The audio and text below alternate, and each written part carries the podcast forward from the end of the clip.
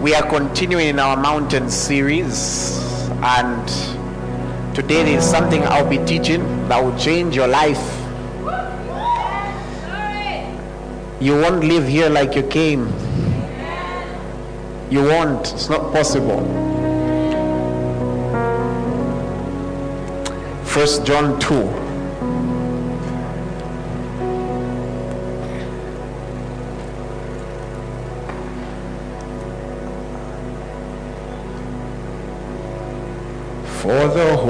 Ghost of Acts.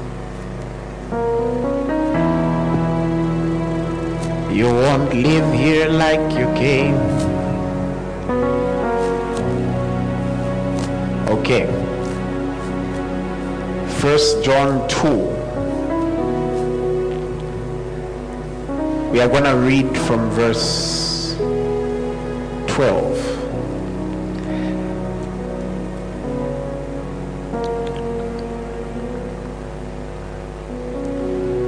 Been in a lot of thought this week, and hopefully, some of the thoughts I'll express in the message.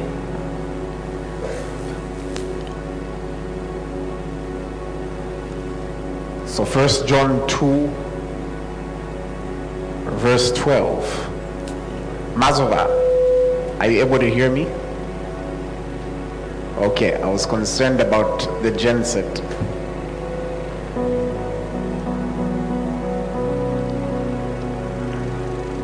First John chapter 2 verse 12.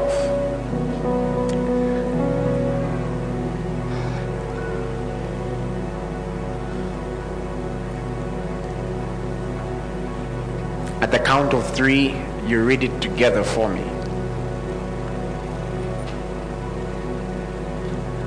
One, two, three. I forgot to count.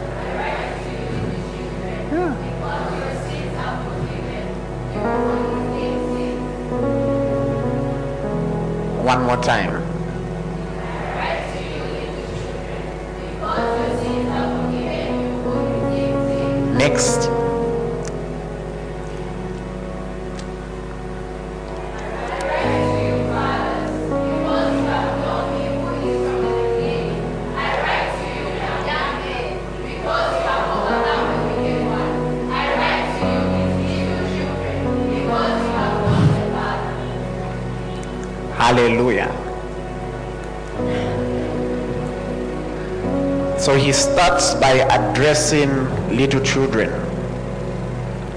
And you notice that when someone is a child, they first get to know that they are forgiven. And they know him as the father. You know how a father is?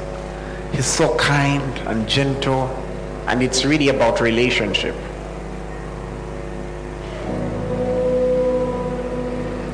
Then he says, I write to you young men because you've overcome the wicked one.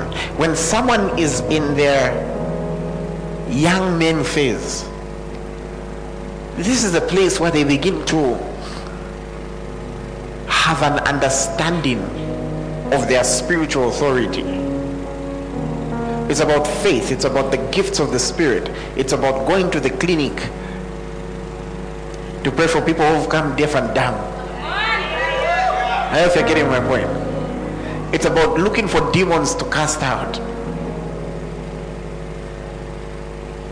I must mention that if you haven't developed at least a hunger for spiritual gifts, we need to pray. I don't know how to encourage you on that one. Either you've not been taught well, or there's a problem somewhere. And we need to try and use the gifts of discernment.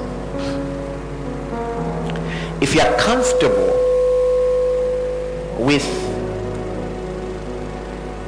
a spiritual life being about you every now and then coming and you know it's like you're the audience and i'm here to perform and so you come to watch what i have for you that week and you go back and do your normal life and then the next week let's see what entertainment we can get on Sunday. Then yours is a special case. That you can't be comfortable with that. Come on. There's so much this life has to offer. There's so much having the life of God in you. There's so much, there's so much more. Turn to your neighbor and say, There must be more. Turn to another one and say, There must be more. And I'll tell you this the reason why young people are leaving a lot of churches. There are people who are saying, hey, young people are not interested in God. I beg to differ. Hallelujah. A lot of them are just bored. Because from a young age, they've been reciting the same prayer. No action. They can predict the next lines. No proper spiritual life.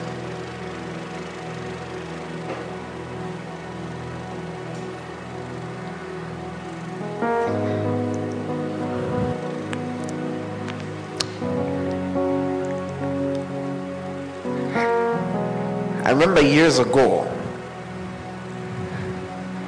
I was with a few people and we had gone for a service and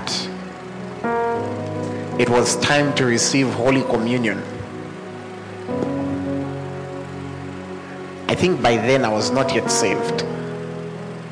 I was in shock when I saw them going to receive. I said, You are receiving Holy Communion. They didn't talk to me for a minute.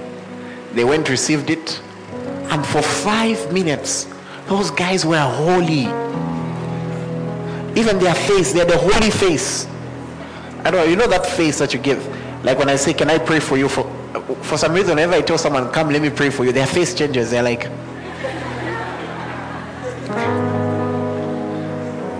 As in, those guys were so holy. Five minutes later,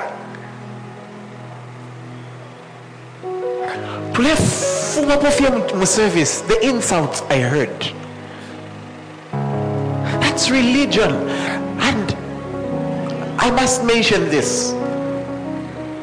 Because it's possible to be religious anywhere, even where there's a move of God. Do you know how you know it's religion? When it's just about doing things for the sake of doing them.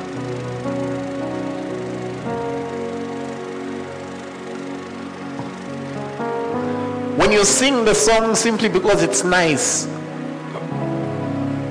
or you're trying to cheer on the one who's leading it.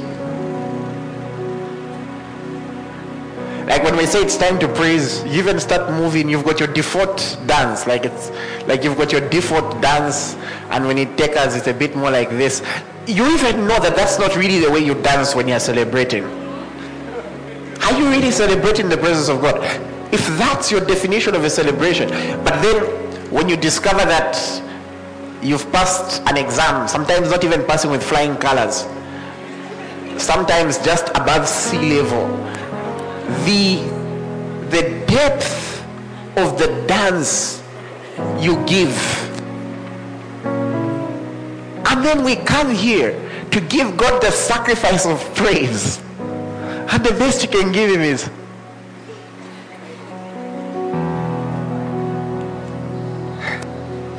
energetic as you are, where do you use that energy? No. People will see me. They're not looking at you. They're looking at the guys in front. I don't know if you're getting my point. Like, I don't know. You are, are you are you telling me you think God designed services so that there should be a team that praises for you? That they are just not in the mood. You, you, let me tell you, if there is something I never do, I'll tell you something I never do. I will never tell a person who praises to tone down. nor you overpraise. I'll never do that. You know why? There was a time in the scriptures, Jesus was, um, it was Palm Sunday. he entered on a donkey, remember? Then they brought palms and the like. And then, when that happened, the Pharisees came to him and said, Stop your disciples from praising. Jesus turned and said, If I stop them, stones will be raised. That's how precious praise is to God. From today, give him your best. No, give him your best.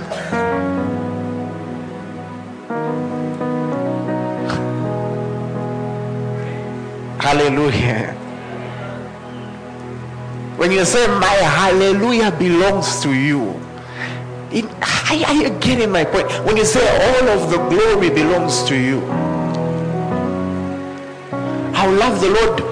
Notice Jesus was asked, What's the greatest command? And of all the commandments, guess the one he said? The one he said wasn't even among the ten. But he said this one summarizes them all. He says, You shall love the Lord your God with all your heart, with all your strength. Do you love God with your strength? You know, there is such a thing as loving God with your strength, with your energy. So, for example, the guys who went outside and turned on that thing, trust me, they didn't use the anointing to turn it on. Hello, it's heavy. And I hear it's hard to turn on. They use strength. What are they doing? They're loving God with their strength. The people that were here last night as we were asleep, the people that were here last night to clean the place, because we're not yet in our permanent house, they were loving God with their strength.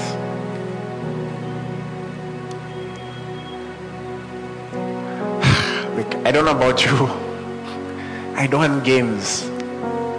I want something real, something tangible. Don't just be some religious somebody. This thing, this thing has to be real. Don't just be that person who only knows the Father who provides. And so everything about your life is, Lord, Give me money. Give me CA. Give me this. Give me this. Never taking time to also know what's on God's heart, what's on God's mind. Like, God, who do you want me to pray for today?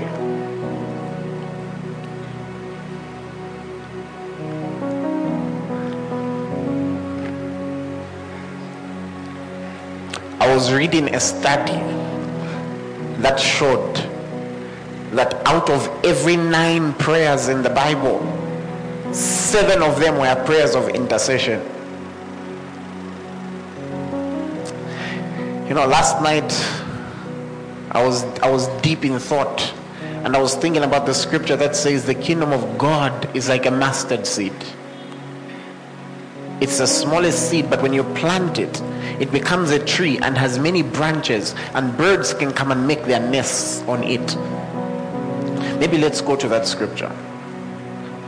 Take me to Luke.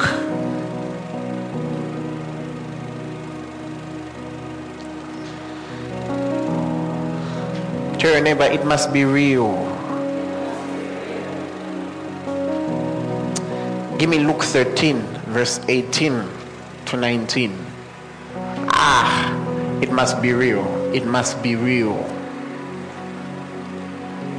And I will love you, Lord my strength. I will love you, Lord, my high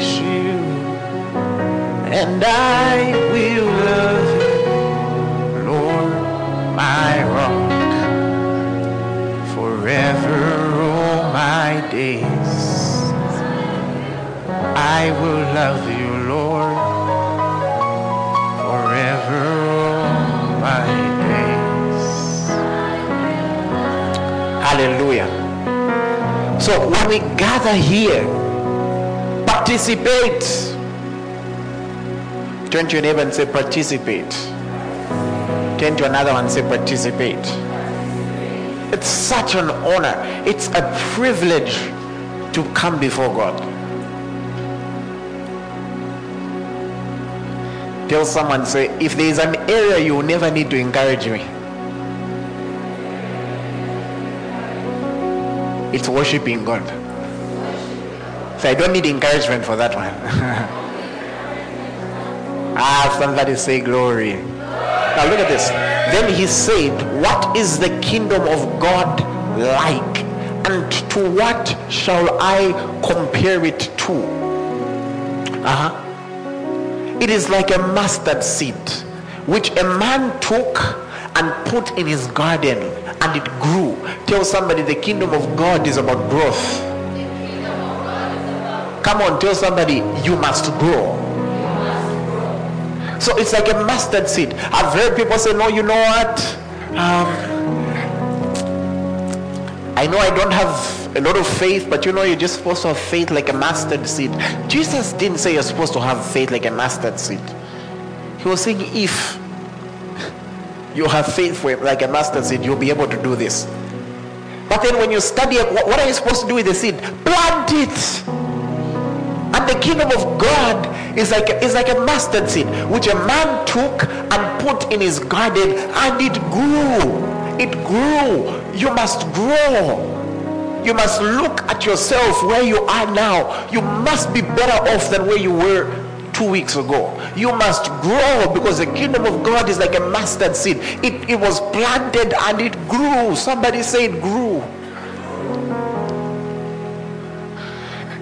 If you have, get us photos of a mustard seed and a mustard and, it, and the tree becomes even later during the sermon and it grew and became a large tree. A mustard seed is really small. It's really small. But under the right conditions, it becomes a large tree. And look at what happened when it became a large tree. Was it living for itself? No. It says, and the birds of the air nested in its branches. Your growth must reach such a level people have rest because of you. That's the way it's supposed to be. The kingdom of God is not it's not just about you. It's not self-centered. You must grow. Turn to your neighbor and say you must grow. And you know, I was thinking to myself, and I'll get to the teaching, I was thinking about spiritual growth. And I discovered something.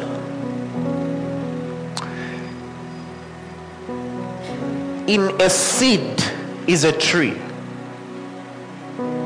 But you must water and plant for that tree to come out of it.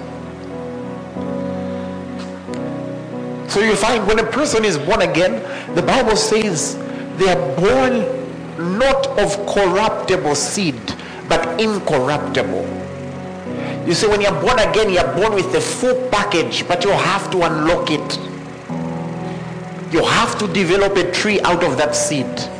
You're born with the full package of righteousness, but you have to now practice righteousness. You have to bear the fruits of righteousness. You're born with the full package. You're born with that measure of faith which if you're to plant, you can grow it. You are born with the full package. It's like a baby.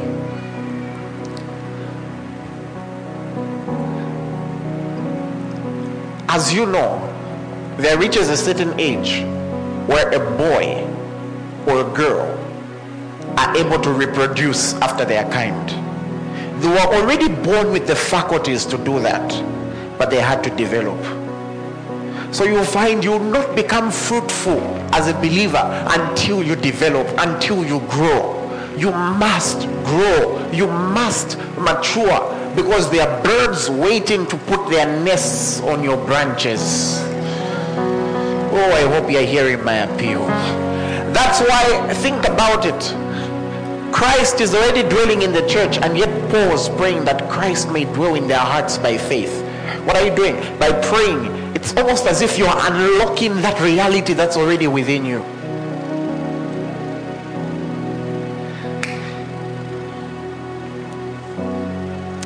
Praying for you. You know what I'm praying for? My biggest prayer point is that may that God may grant unto you the spirit of wisdom and revelation in the knowledge of him. Because I know once that happens, everything else will follow through. That you may know him beyond knowledge that you may have revelation of these things. That you may reach a level of conviction which is called fully persuaded. We'll do a teaching on that soon, on being fully persuaded.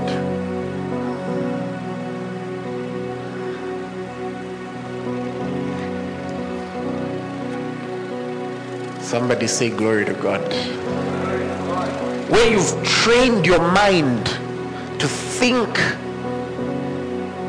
as the spirit man that you are, where you've adopted the word of God as the primary wisdom in your life, it's your default. Where everything about you becomes spiritual. Hallelujah.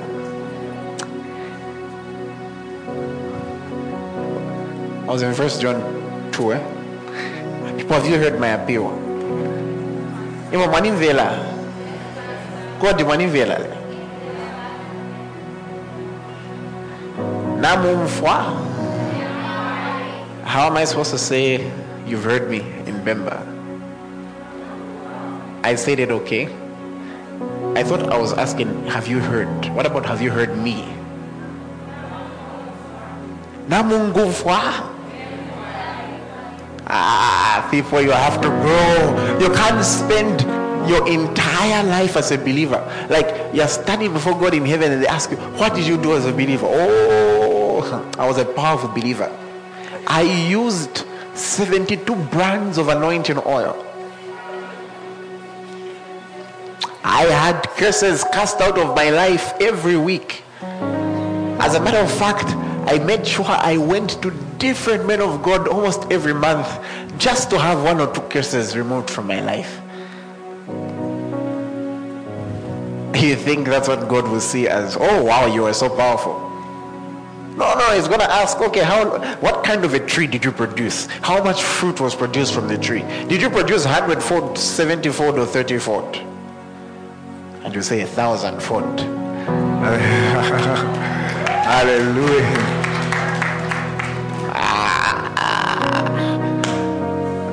Okay, I'll, I'll move on. I just need to know if you've grasped that one. Has anyone caught it? Come on, be responsive. The way you receive the word of God, the word of God is food. You have to open your mouth to eat. I'm not saying now when I'm preaching in church you should be. no, Nitani, no, pastor said the word of God is food. So to receive the word, you need to open your mouth. No. But when the word of God blesses you, open your mouth, receive it, digest it. Have you caught it? That, that's how you respond.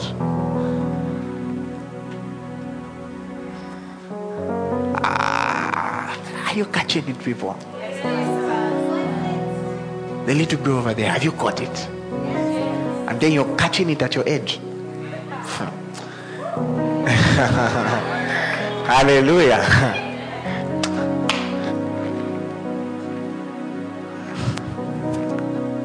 First John 2. Hallelujah. And I will spend forever singing. Dun, dun, dun, dun. Aha. The one whose crown is shining Cause I adore you. okay. Please, somebody say, preach, please, Pastor, preach.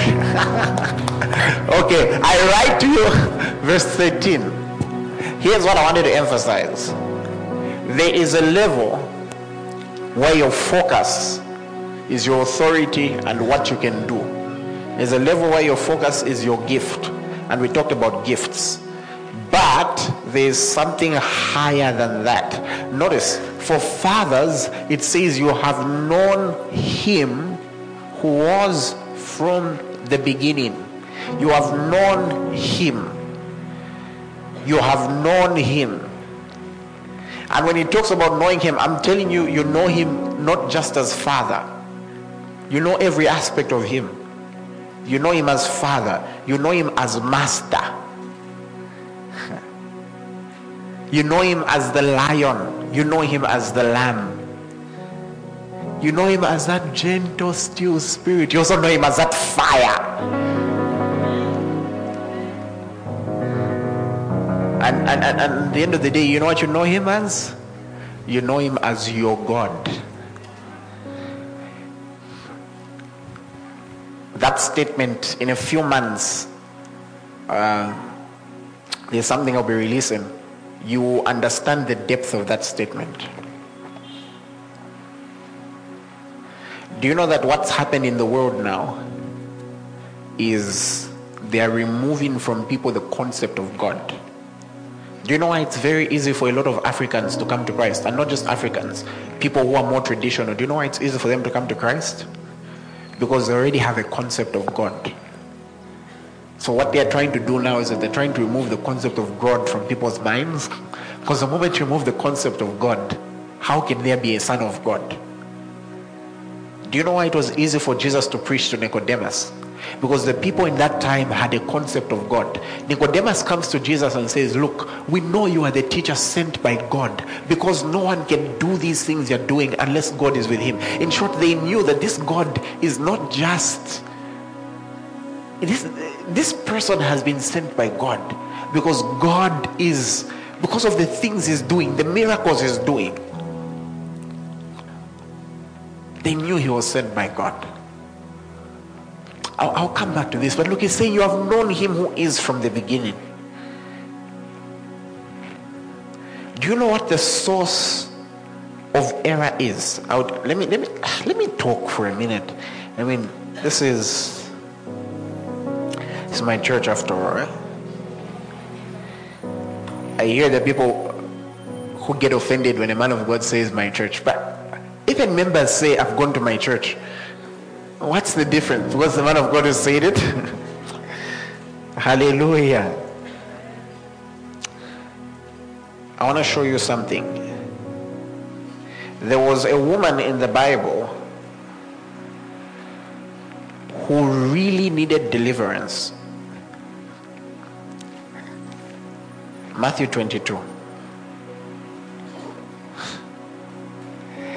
Like I don't know if there are as many women as this one who really needed deliverance. They were powers from her father's side. I'm convinced. If anyone ever wanted to convince me about a person undergoing powers from the father's side, I'm convinced. Matthew 22. You will see when you read the scripture. Give me verse 25. Start from verse 24. Now, some people came to him, to Jesus, to test him, saying, Teacher, Moses said that if a man dies having no children, his brother shall marry his wife and raise up offspring for his brother. Huh? Now, there are with us seven brothers. The first died after he married having no children, having no children, and left his wife to his brother. Uh-huh. Likewise, the second. At this point, I would have said suspecting. Uh-huh. And the third, even to the seventh. Like the guy, she kept marrying, she finished a whole line of brothers. Seven. Those were powers. Anyways, this story was fictitious. So please take it as a joke. I mean, what I've said as a joke. The story was fictitious. Not that Padre Milo, you're, you're going to preach a message somewhere they've invited you. What are you going to preach on? I'm preaching on powers from the Father's side. I've come here as a son of Apostle Frederick Kaluluma, bearing his doctrine. Some of you here have always wondered whether powers exist. Let me now show you Matthew 22. Like my pastor said, this woman had power. it's a joke. Well, hallelujah. Okay. Now, go on. Last of all, the woman died also. So they had a question. Uh-huh. Therefore, in the resurrection, whose wife of the seven will she be? For they all had her. Ah, next verse. Now, I want you to follow, look at what Jesus said. This will show you why there are a lot of people in error. You see, there are some people who may be saved, but they're in error. They, there are things that they don't know, and there are things that they believe wrongly. Here's why people are in error. It says, You are mistaken. Give me from the King James. You do err, not knowing the scriptures nor the power of God. So, why are people in error? Because they don't know the scriptures, they don't know the power of God. There are people who say, No, us at our church, it's just about the word of God um, what, what do you mean it's just about the Word of God? The Word of God is living and active. You, I don't know if you're getting my point.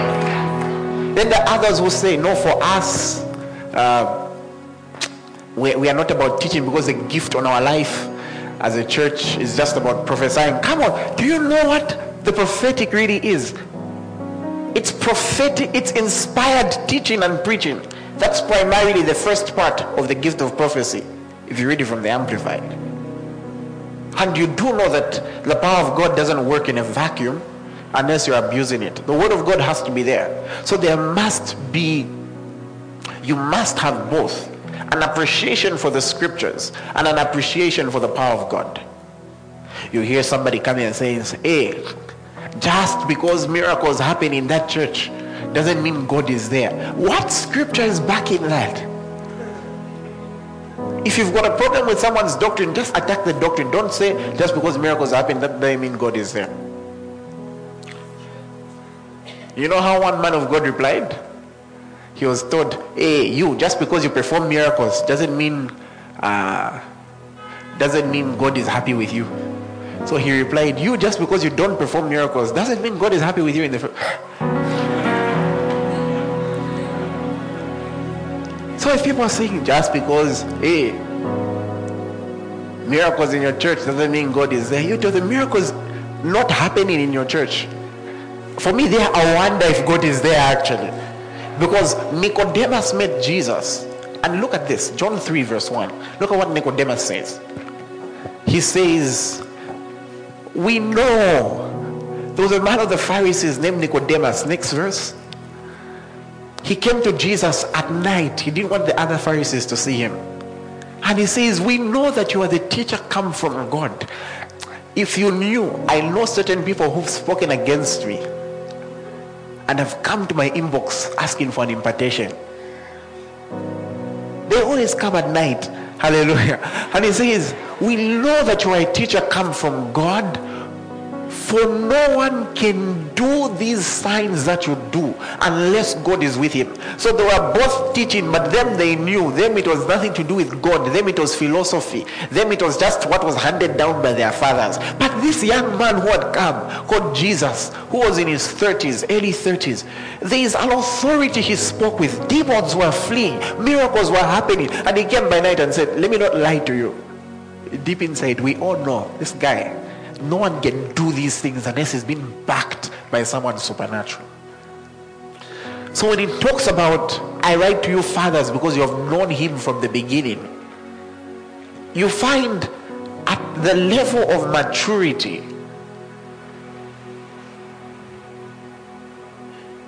at the level of maturity, this is a person who understands God. He understands the ways of God. Understands the thoughts of God. Understands the way God functions. That's why Moses could go before God. God is about to kill the Israelites. And what did Moses do? He prayed according to how God functions. He says, No, no, no, no, no. Um, you are merciful and just. And if you kill them, people will say that you brought them out just to kill them. And God would come down. That's why they said the Israelites knew the works, Moses knew the ways. The Israelites knew the they knew that this is a God who can part the Red Sea. Moses knew that the whole reason why he was parting the Red Sea, giving quail, giving water, Moses got to know. You know why? Because Moses found out one day that the Lord is merciful and gracious, slow to anger, abounding in love. They went on to say, but that will in no way justify the guilty. I never forget that part.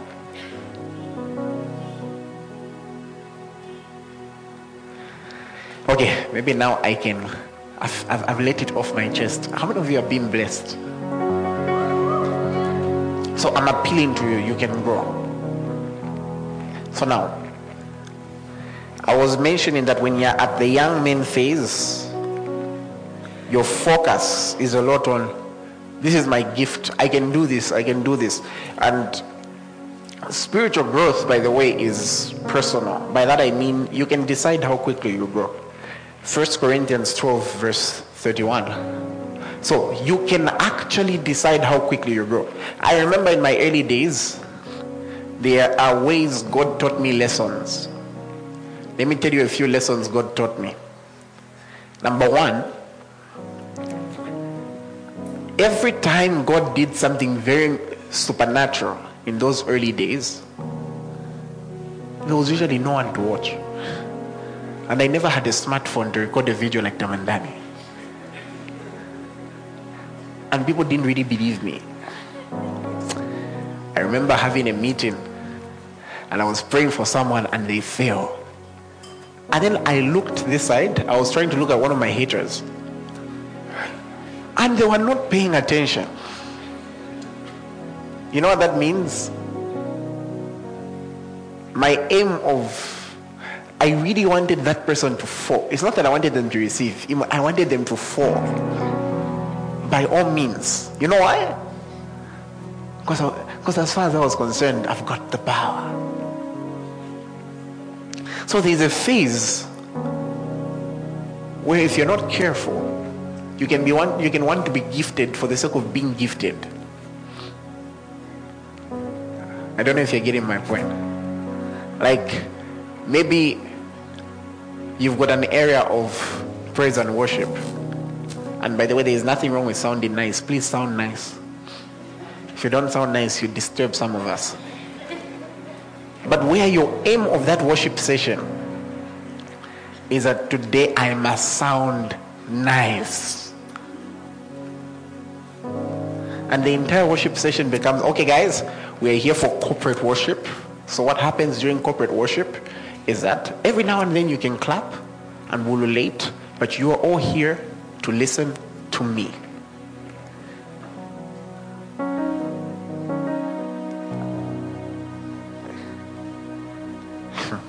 Anyways, let me not let me not go any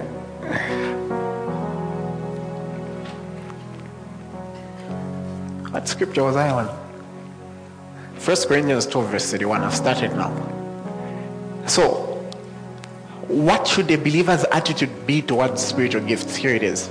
It says, earnestly desire the best gifts, and yet I show you a more excellent way. So, meaning, there is a way of life that is even higher than being gifted. Let me say that again there is a way of life that's higher than being gifted. There is a more excellent way than just being gifted. And that's why, if you are gifted, of which you all are, desire this excellent way. Otherwise, you'll be arrogant with your gift, making us beg for what God has freely given you to give us. Hallelujah. There is a more excellent way, and that's what we're going into. And what's the more excellent way? You'll find it in 1 Corinthians 13. Look what it says. Uh huh. I may speak with tongues of men and angels. As in, this person can speak tongues. Like when they want to speak in tongues, you all keep quiet because the first the tongues will first start in Swahili. Go to French, Espanol, a little bit of Chinese. Then it will shift to heavenly languages we have never heard of. But guess what? If this person doesn't have love, then there are a sounding brass or a clanging cymbal. Give me a sounding brass or a clanging cymbal. I think that's on the drums. For special effects. So, I may speak. Eh,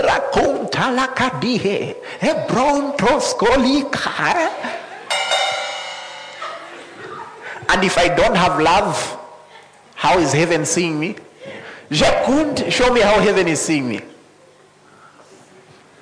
Play as badly as you can. No, stop, stop, stop, stop. We're babies. Hallelujah. so, even if I was to be praying the deepest tongues, if I've not learned the most excellent way, if I'm not walking in love, you're just a sounding brass or a clanging cymbal. Next verse. And though I have the gift of prophecy, understand all mysteries, not some, all, and all knowledge, and though I have all faith, so that I could remove mountains but have not love, what does heaven know you as? Nothing. Can you imagine that? On earth, you are celebrated. In heaven, someone who maybe your faith moved the mountain for them, so they go to heaven, they're like, ah, no, I just wanted to ask about uh, Apostle Dr. Prophet 32,000. And heaven's like, who's that? And that one, if he makes it here, we've prepared that K7 squatter there.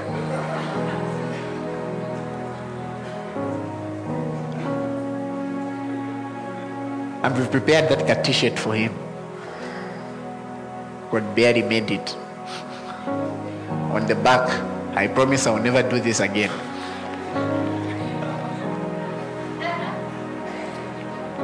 I'm telling you. I'm telling you, it's a more excellent way.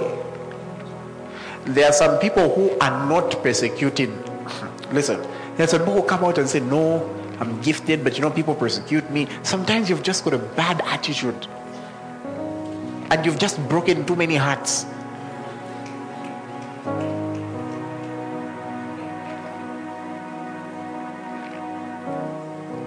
And so you, you, you make someone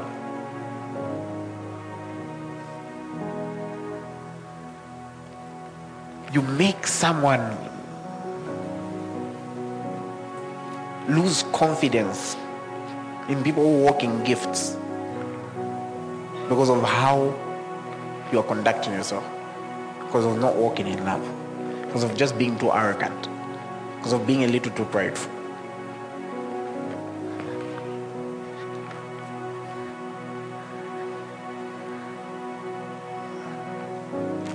And the way when I'm preaching, I like if everyone can sit straight. It helps. Next verse.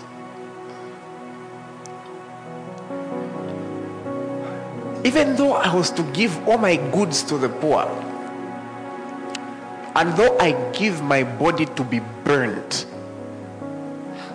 so and have not love, that person is nothing. What am I trying to say? The most excellent way is the way of love. So fathers have known him who was from the beginning. What do they know? We'll get to love in the context of other people. But here are a few notes I wrote down. So those who have known him from the beginning have come to an understanding that number one, God loves us. He loves us. He loves us. Listen. The gospel according to Jesus, you know, there's gospel according to Mark, gospel according to John. The gospel according to Jesus was summarized as follows For God so loved the world. The gospel according to Jesus was not God really hates sin. The gospel according to Jesus was not God is about to send you to hell. The gospel according to Jesus was not look at how far man has fallen. The gospel according to Jesus was for God and still is for God so loved. So the gospel according to Jesus is a gospel of love. It's a message of love. It's a message of someone who's always loved you. There are people here, you've received prophecies. You have to align them to the Word of God. It would take me a lot to believe. No, the Lord is saying is very angry at you. Do you know what? Do you know? Do you know how, how it? Do you know how long it took for the Egyptians to get God angry?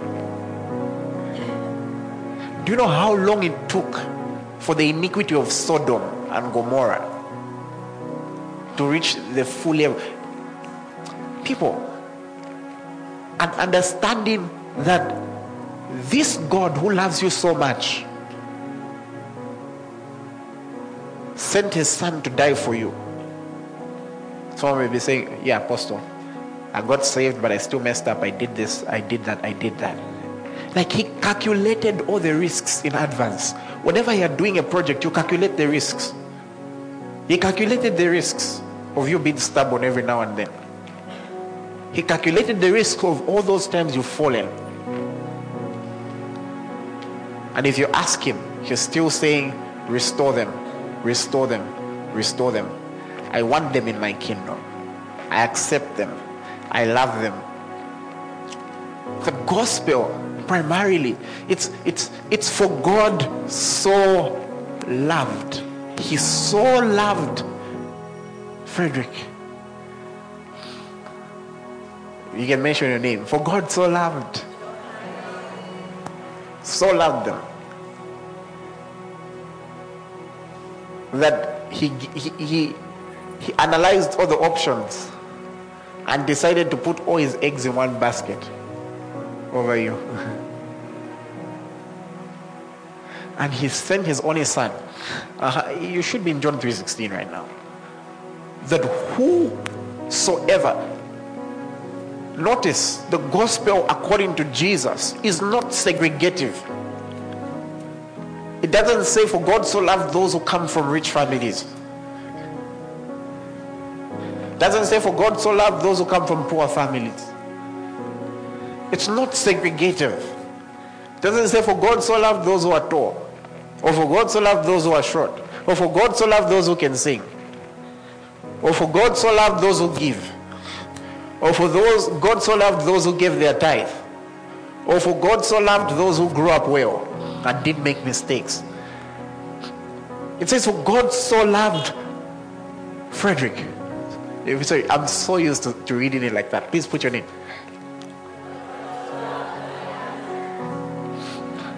That he gave his only begotten son. That whoever, not segregative. That's why in the scriptures, anyone could come to Jesus. The worst of people came to Jesus. Guess what? They never remained that way. There was a woman who was literally caught in the act of adultery. They brought her before Jesus and they said, according to the laws of Moses, we should stone her. And they were not wrong. She deserved to be stoned according to the laws. Then they asked him, What should you do? And then he said that he was not saying cast the first stone. In short, Jesus did not say she's not supposed to be stoned. He was just trying to give a qualification. In short, Jesus knew that they all deserved to be stoned one way or another. So they all started living, apparently from the greatest to the youngest. They all knew had, they had to secret to my things. And so Jesus remains. Can you imagine the look on the woman's face? At that moment, she was thinking, Oh my goodness, he's going to stone me. He wanted them to all go. This man, this man is a radical preacher. So he wanted them to all go so that he gives me the biggest stone. And it, praise God that Jesus is like that. If it was me, I would have then been a bit playful about it. As they are going, before I speak, I would have picked up a huge stone and just started doing this. Then I would have opened the scripture about David and Goliath. you see why the Messiah had to be him? Eh? Oh, that would have been too playful. Anyways. and then, can you imagine the look in her face? And he says, Where are your accusers? He says, They've all gone. And he said, Is there not anyone to condemn you? And he says, Okay. Just to test if you remember, if I say it wrongly, you tell me. And then he says, Okay, I'm giving you three months. Over the next three months, we're going to analyze your life. And if we observe that at least you've reduced, then we'll see what we can do about the stoning. So for now, we'll just hit you with this small. Guess what he said? He put his eggs in one. He looks at her and says, before he would even tell her to stop sinning, he tells her, I do not condemn you. Go sin no more. He's the God who offers no condemnation first, even before he teaches you how to live. He says, I do not condemn you, go sin no more. If you know that God, hallelujah, you know what will happen to you? You'll not become playful. What will happen is that you love him so much, you will not want to go back to the world. You will love him too much. And he says, he gave his only begotten son that whoever believes in him is not segregated. Anyone here, if you believe in him today, he should not perish but have Zoe, have eternal life, have the same life God has. Many of us read verse 16, but sometimes we've not gone to verse 17. Verse 17, ha, look at this. For God did not send his son into the world to condemn the world his mission was never to condemn. That's why when they went to a city and those guys wanted to call fire to burn it down, he was like, That's the problem right now. You're young men. You've not learned the most excellent way. His aim was never to condemn the world, was never to condemn the world. But that through him all might be saved. So when you're at, when you're growing, you know him, you know the Father. And one of the things, the primary thing you know, is that the gospel according to Jesus is that this God who's been feared throughout all generations, this God who people would come to worship because they were afraid he would kill them, this God who's been feared all this time, has always loved these people. He's always loved them always loved them. And He has always loved you. Sometimes do you ever think about where He got you from?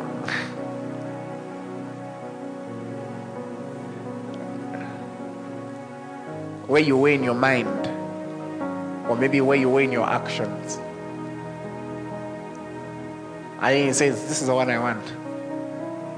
Do you think maybe that's why there's that scripture in the Bible, like, who is man that you're mindful of him?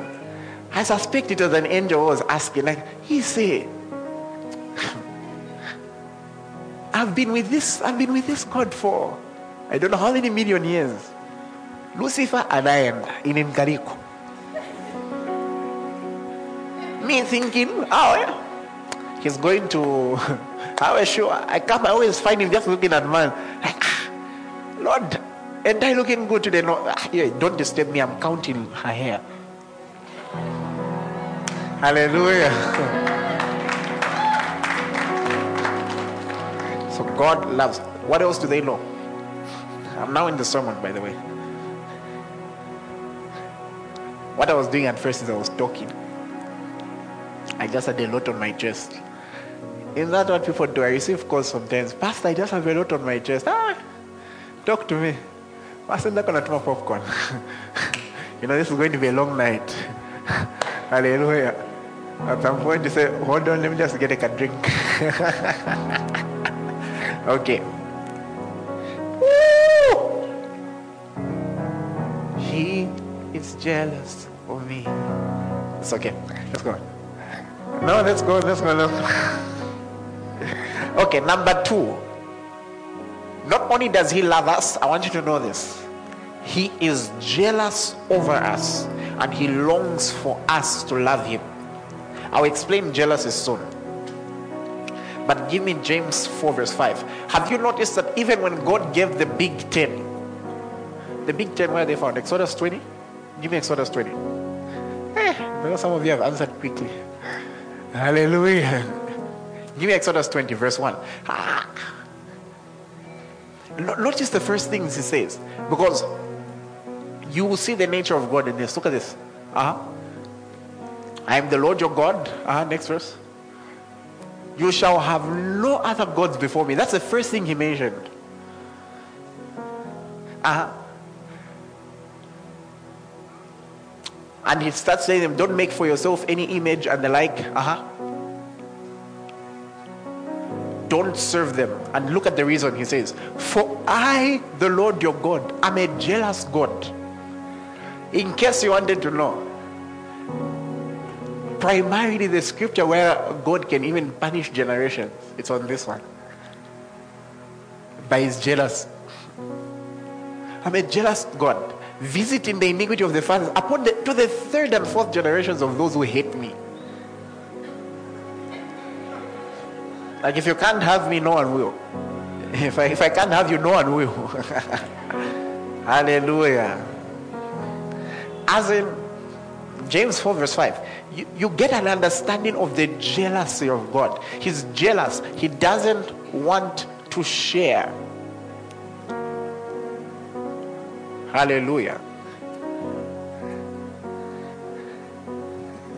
Some people think uh, women are very jealous. That maybe they just show it. I think men are worse.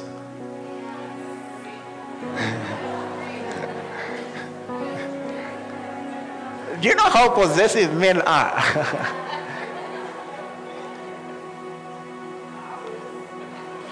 Hallelujah. I was doing a study. I did a study. Uh, it's okay. Uh, do you think that the scripture says in vain? The spirit who dwells in us yearns jealously. Give me amplified. Or do you suppose that the scripture is speaking to no purpose that says, The Spirit whom He has caused to dwell in us yearns over us, and He yearns for the Spirit to be welcome with a jealous love. He yearns to be welcome. Jesus is asked, what's the, what's the greatest commandment? What was his answer? You shall love the Lord your God with all your heart, not some of it, not part of it. He is jealous. He's jealous. Look, uh, no, we'll go there later. He's jealous. And he's got this jealousy over us. Give me Songs of Solomon 8, verse 6. Look at this. This is how jealous he is. Uh huh. Verse 5. Start from verse 5. Notice this in Songs of Solomon 8, verse 5, at this point, look at this. It says, Who is this coming up from the wilderness, leaning upon her beloved? So you find they're narrating a story of where there's a woman who's been brought out of the wilderness by her beloved. We should do a sketch. What do you think, Arts? We should do something, eh? And it's like everyone is wondering, will she ever be found? She's been lost in the Amazon jungle for so long. And the beloved said, I'll go get her. and when, when they're thinking, ah, maybe it's also, has something happened to him, little did they know he's too tough. And they just sit.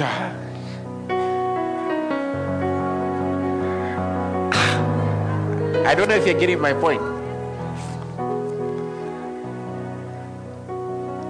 I awakened you under the apple tree. There your mother brought you forth. There she who brought you forth. Now look at the, the next verse.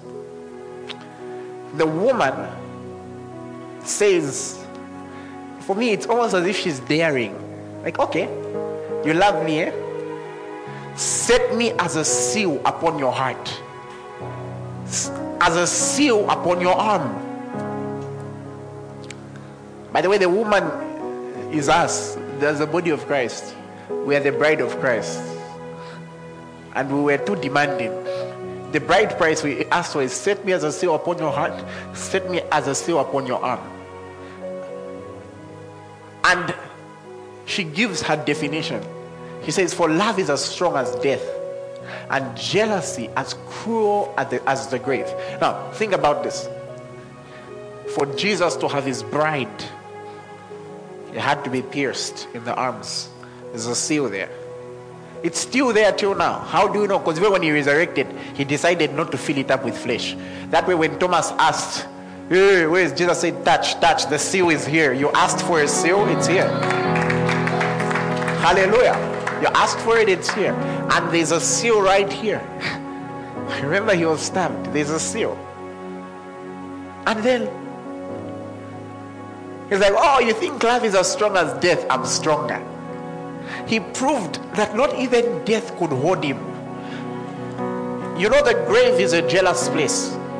The grave doesn't give back what it gets in the earthly realm. It doesn't give back what it gets. He says, the guy entered the grave as jealous as it is and came back. I don't know if you're getting my point. And it says its flames are flames of fire, most vehement flame. Next verse. And it says, many waters cannot quench love, nor can floods drown it.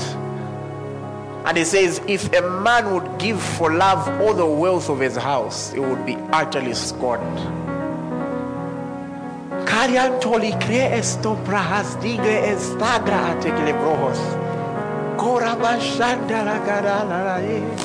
An understanding of how jealous he is over you, how protective he is.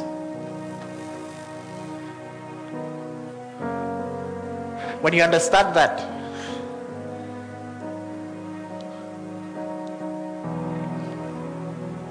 Maybe that's why when Paul was advising married people on marriage, guess what he told them? He didn't tell them, look at Adam and Eve, they were together 900 years. He gave them the most perfect example on marriage. He just said, you know what? If you can just follow the pattern of Christ and the church, you will understand.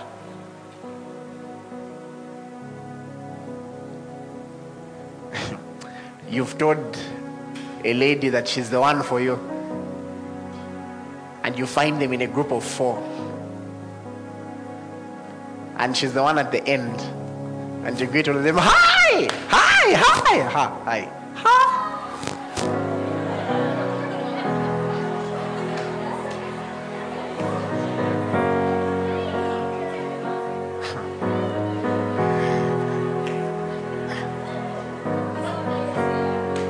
Hallelujah. She's busy finding you commenting on people's profile pictures, looking good, looking awesome, looking beautiful. Way, Shan Shano oh, has a like, not even a heart, a like. You think she will leave you? You see why the Bible just says, just study Christ and the church. You're busy doing somersaults, dancing to Dunana reverse.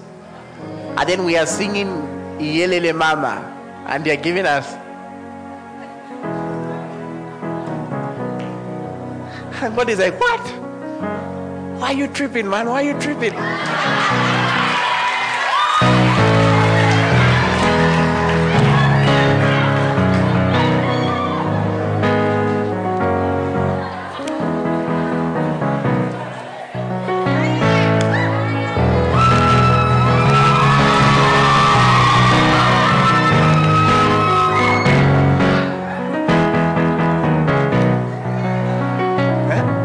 When you're worshiping, worship with a smile. Let God see your best smile. That one.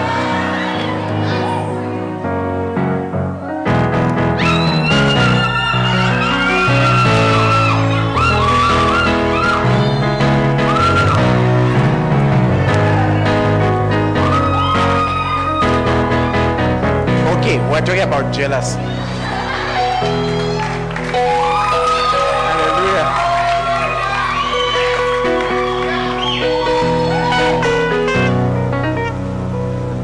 That's why when you understand the jealousy of God, you will not have trouble understanding holiness. Today I want to share you.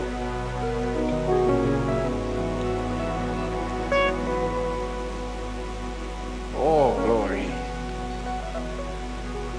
Glory.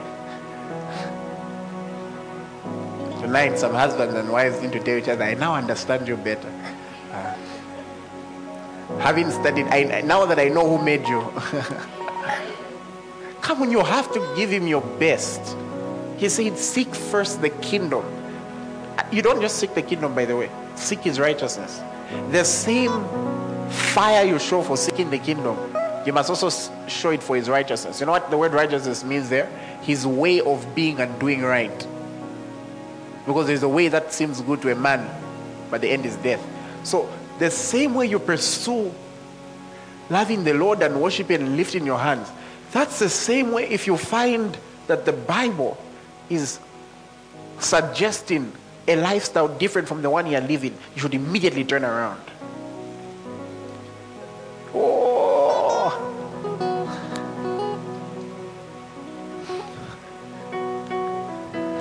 You know, why I love that song. Oh, the overwhelming, never ending you know how the Bible says the foolishness of God is greater than the wisdom of man? It's not saying God is foolish. It's just giving an example of how sometimes man will look and say, ah, these are foolish things. There are some people who don't think you deserve God, God's love. There are people who think it's reckless of God to love you. Like, why would He, why would He choose you for that calling? Why would He choose you for that destiny? You may not always be the world's best option. That doesn't stop Him. okay. What else do they understand? They understand that the first command is to love Him and therefore they must have an unwavering devotion for him. For those who maybe at some point struggled to follow, I was mentioning that people who have grown to the most excellent way, number one, they understand, they come to a realization that God loves them so much. Number two, they come to a realization that God is jealous over them. Number three, they come to a realization that the greatest command they've ever been given is to love Him. He just wants to be loved. Sometimes you have someone come and they'll tell you, they'll give you a life history. And people have been everywhere. Sometimes people have done things they're not, they're not proud of and all that. But I found a common denominator in most people. Majority really just wanted what we all want. They just really wanted to be loved. They just wanted to be accepted. They just wanted to and God just wants to be loved. There is a CEO who approached uh, um, a man who trains me in leadership and wanted to talk to him privately and said, Look, I'm making a lot of money. The job is going well. And the man apparently broke down crying. Said, Why? Said, My employers hate me. I can tell when I walk in, I can see the disgust on their face. They fear me, but they hate me. And he wanted to know how can I be loved at the workplace? When, when it all comes to everything, I think everyone just wants to be loved. Don't you think so? Hallelujah. Uh, we all just want that. That's why sometimes you find some people are throwing tantrums, they're tripping. Sometimes you know why they do that. They just, I don't know, people have got all sorts of interesting quizzes in their head. They've had too much school. So sometimes they create a quiz for you without you knowing. You're writing a test, you're writing an exam, and it's just really one question Do you love me? and they do that to their mothers, they'll do that to their sisters, they'll do that to their brothers. They'll just, you find sometimes someone just has that, they just have a Do you love me test.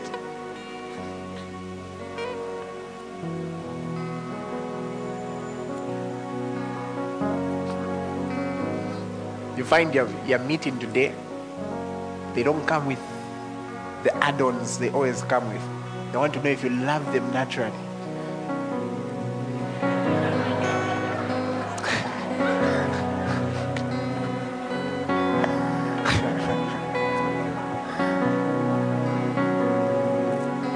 At the end of the day, I'll tell you something. People get tired of every day trying to be at their best. People are at most rest if they can be themselves and have better days than others.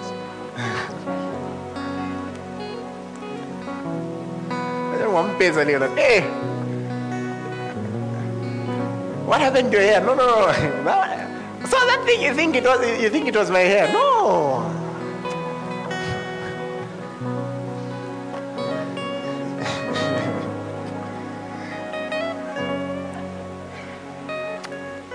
And understanding that there's a command to love him. Luke 10, verse 27. Okay. Eesh, I need to be finishing. Luke 10, verse 20. Isn't this what someone says? No. I need to be finishing. Sometimes pastors just also just want to feel that you love their sermons. So you think those in conclusions or oh, how I'm supposed to end, you think they're because you want to end. Hallelujah. Oh, sure. utuntu, utuntu.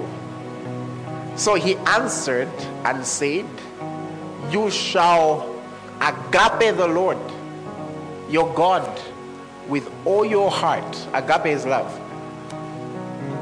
With all your soul, with all your strength. There are people who say, Hey, I've, I've heard people say, Please be spiritual. Don't involve emotions. Are you, are, you, are you kidding me? It says you shall love him with all your heart. What do you think is in the heart? You shall love him with all your soul. What do you think is in the soul? God wants your emotions. He wants you to be able to. what are they? He wants you to be. God wants you to be emotional about Him. He should be able to touch you. He wants you to be affectionate over Him. And like I said, sometimes we struggle to teach this in Africa. But your words to God, you also need to learn to develop a love language with God. Hallelujah. Have people only know warfare? Even when they're telling God they love Him. Father, I love you. With all my heart, I love you. I said, I love you. I love you. Yes.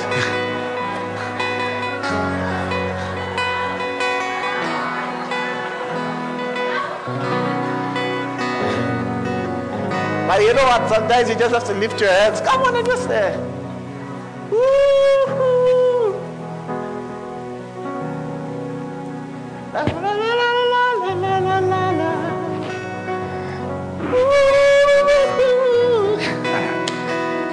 I don't know if you're getting my point. Just tell him, yeah, yeah, yeah. Woo! Hallelujah. Hold on. So, so someone is wondering. So some people wonder when you see others crying, no, ah, the spirit touched you today. Sometimes it's not when the spirit touches. We just, like someone has just also just loved him with their soul.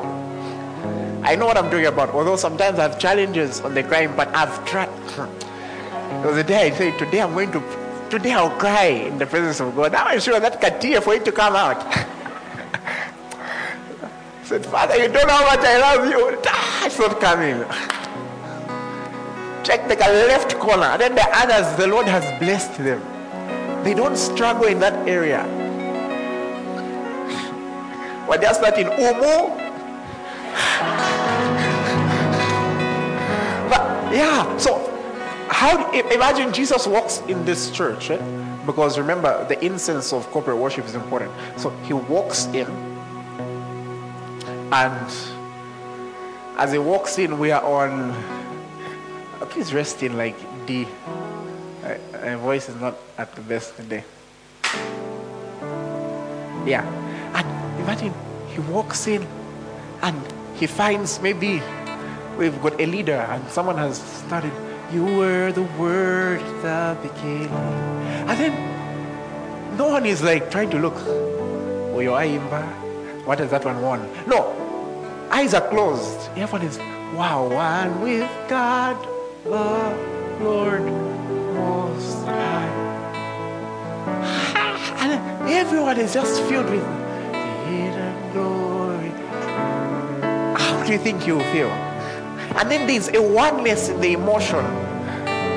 There's a oneness. We may not be feeling the same one, but there's a oneness. This one is adoration. This one is more of awe. This one is ah. I don't know if you're getting my point. That's the that's a church. That's the city of the Lord church. I know it's a church where you don't have to be forced. My king. And everyone is personalizing, they're saying, My king. Don't think getting my point. And, and then the other one comes and they do their usual style. Hey, ah, ah, ah, come on. And then they keep changing, then they go. I will love you, Lord, my strength. And there's a oneness. Everyone is experiencing that because we've all set our affections on Him. My shield, and I will heal. And it's not strange if you see your neighbor cry. It's not strange if you see another one kneel. It's not strange if you see another one go prostrate because we we know that ah, this one we just love him. We love him.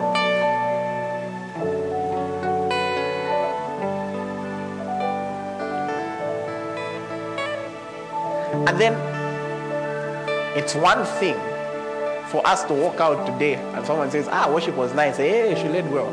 It's another thing for Jesus to be having a chat and say, ah, worship was nice in that church.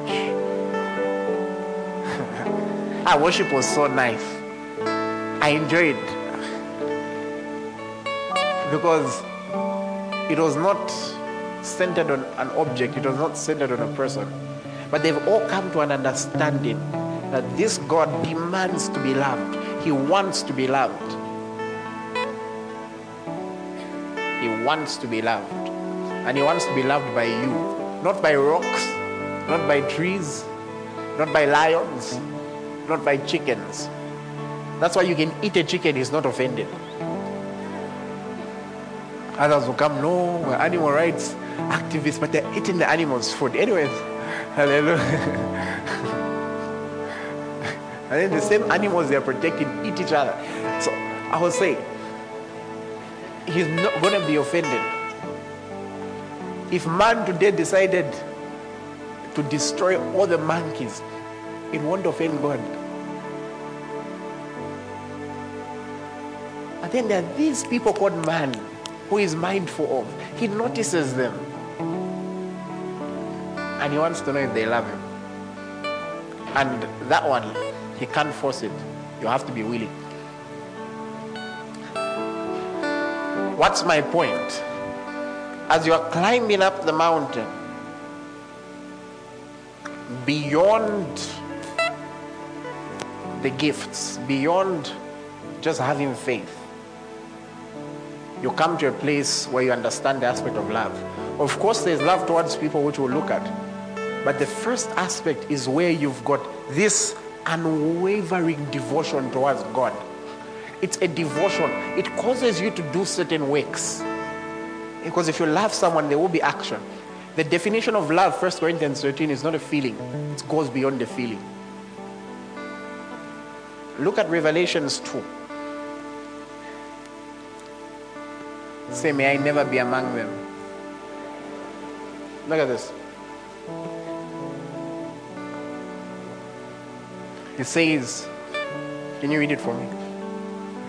Which wait, which verse do I want? Start from verse 1.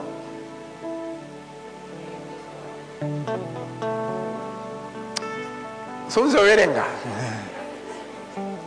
One, two, three, go.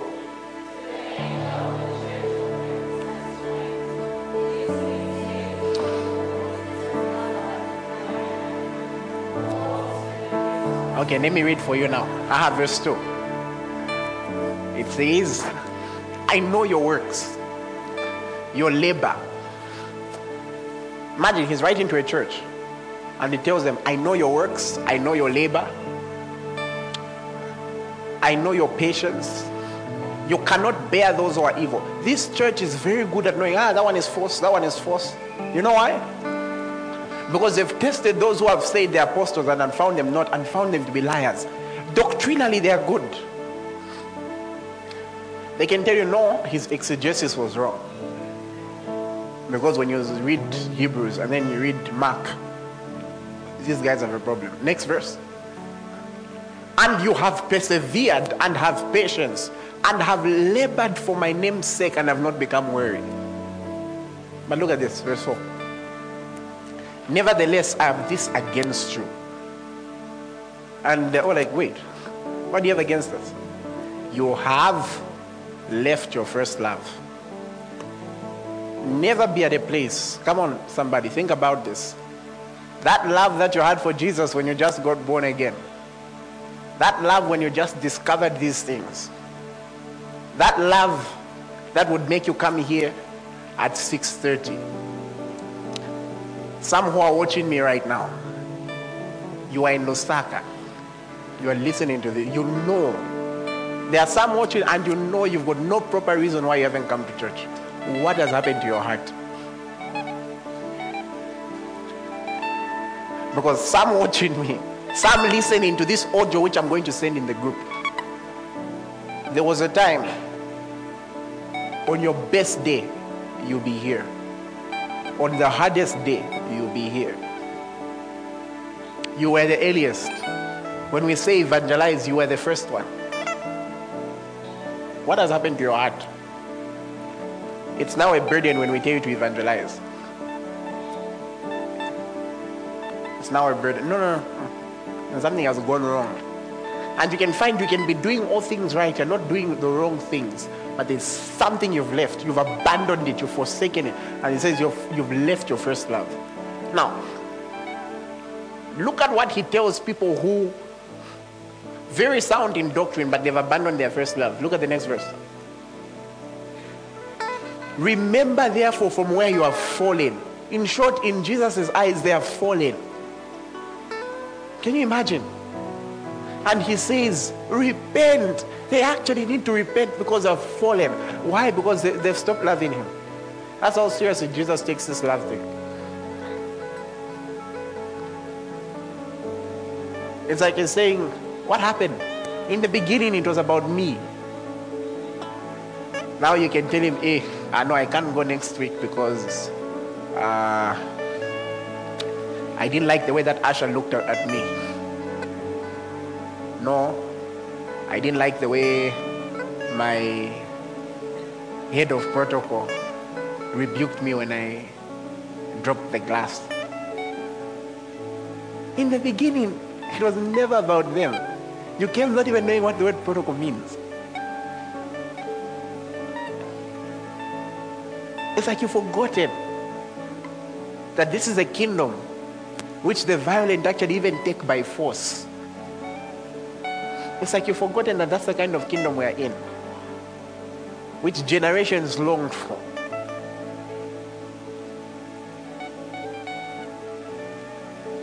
Suddenly, you can't walk an extra 10 minutes, you can't wake up 10 minutes earlier.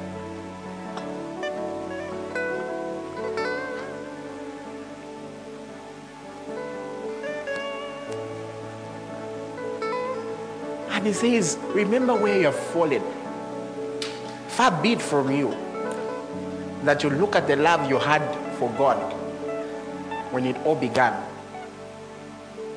and you discover you have fallen. It's like in saying, It used to be about me. How is it about them now? Since when did they come in the picture?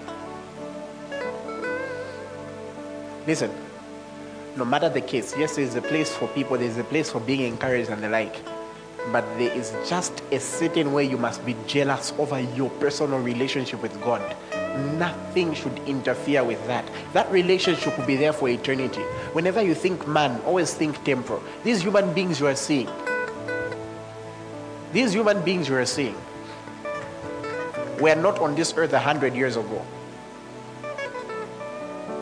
They were not. There were other people.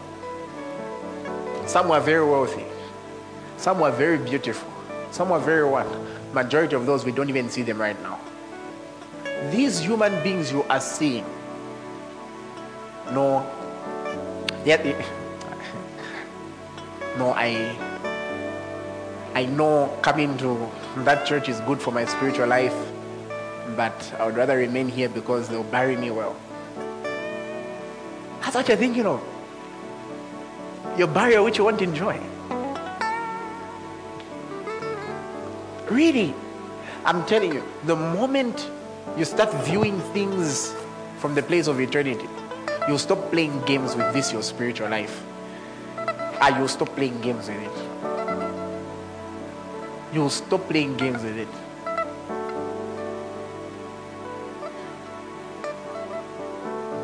No, I no pastor, I know I'm not supposed to go to clubs anymore, but you see, it was my cousin's niece's birthday, so she said, No, let's go for today. Cousin's niece. You think you're the first one to give up something in the scriptures? And the person said, Hey, what has happened now? You're tripping. Are you serious? There was a man who came to Jesus. And he said, Okay, let me just go bury my father. Jesus said, said Let the dead bury their own dead, and moved on with his life. And you're telling me you're willing to compromise your faith because your cousin's niece had a birthday, which comes every year. So they don't respect that you're a believer. And I always say this sometimes this is why we are not respected, even in families. Because us, we can give up anything spiritual for their programs. That's why they don't respect us. Oh.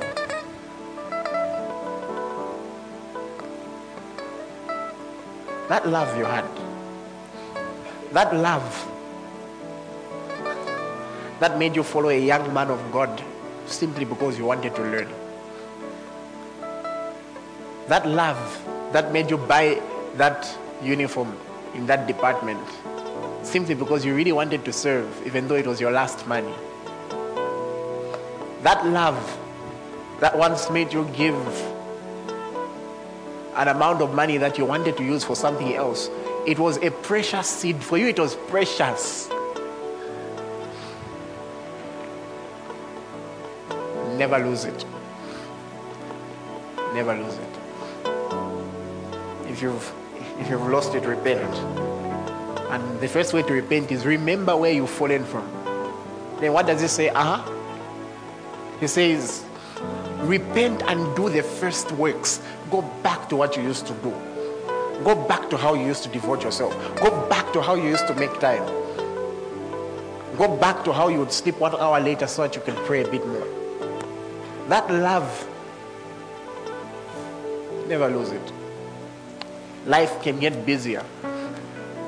Find wise ways We can, we can change methods of doing certain things. That love you had before you became a deacon, that would make you serve willingly. No, far be it from you that you used to serve more before you were given a position. Now that you've got a campoto. No, I'm serious. Now that you've got a position, I'm the man. You can't sweep.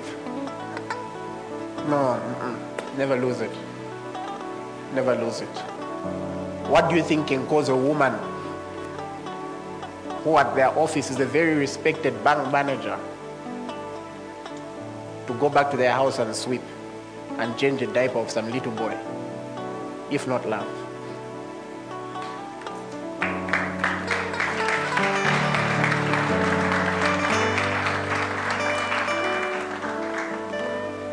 My aim this morning was very simple. Very simple. For what God has given me, the gift I want to give Him,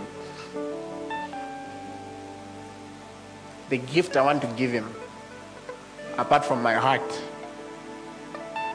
is to try my best to train people who primarily they love Him. Hallelujah.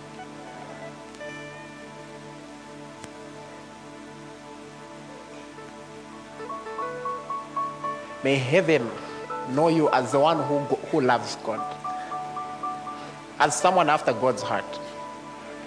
There are certain people in this place who, I remember there was someone who had come to me and they told me, No, I, I realized that there was something I was not doing rightly. And so I've, I've come to say, I, I repent of this. I wasn't surprised. You know why? I could tell this one loves God. It was going to be corrected one way or another. People who love God, there's, I'm telling you, people who love God, even if they make a mistake, they'll correct it. No. Hmm. Someone who loves God. Ah. Uh-uh. Things will go back to order. Tell your neighbor your name. Tell your neighbor your name. And say, the one who loves God.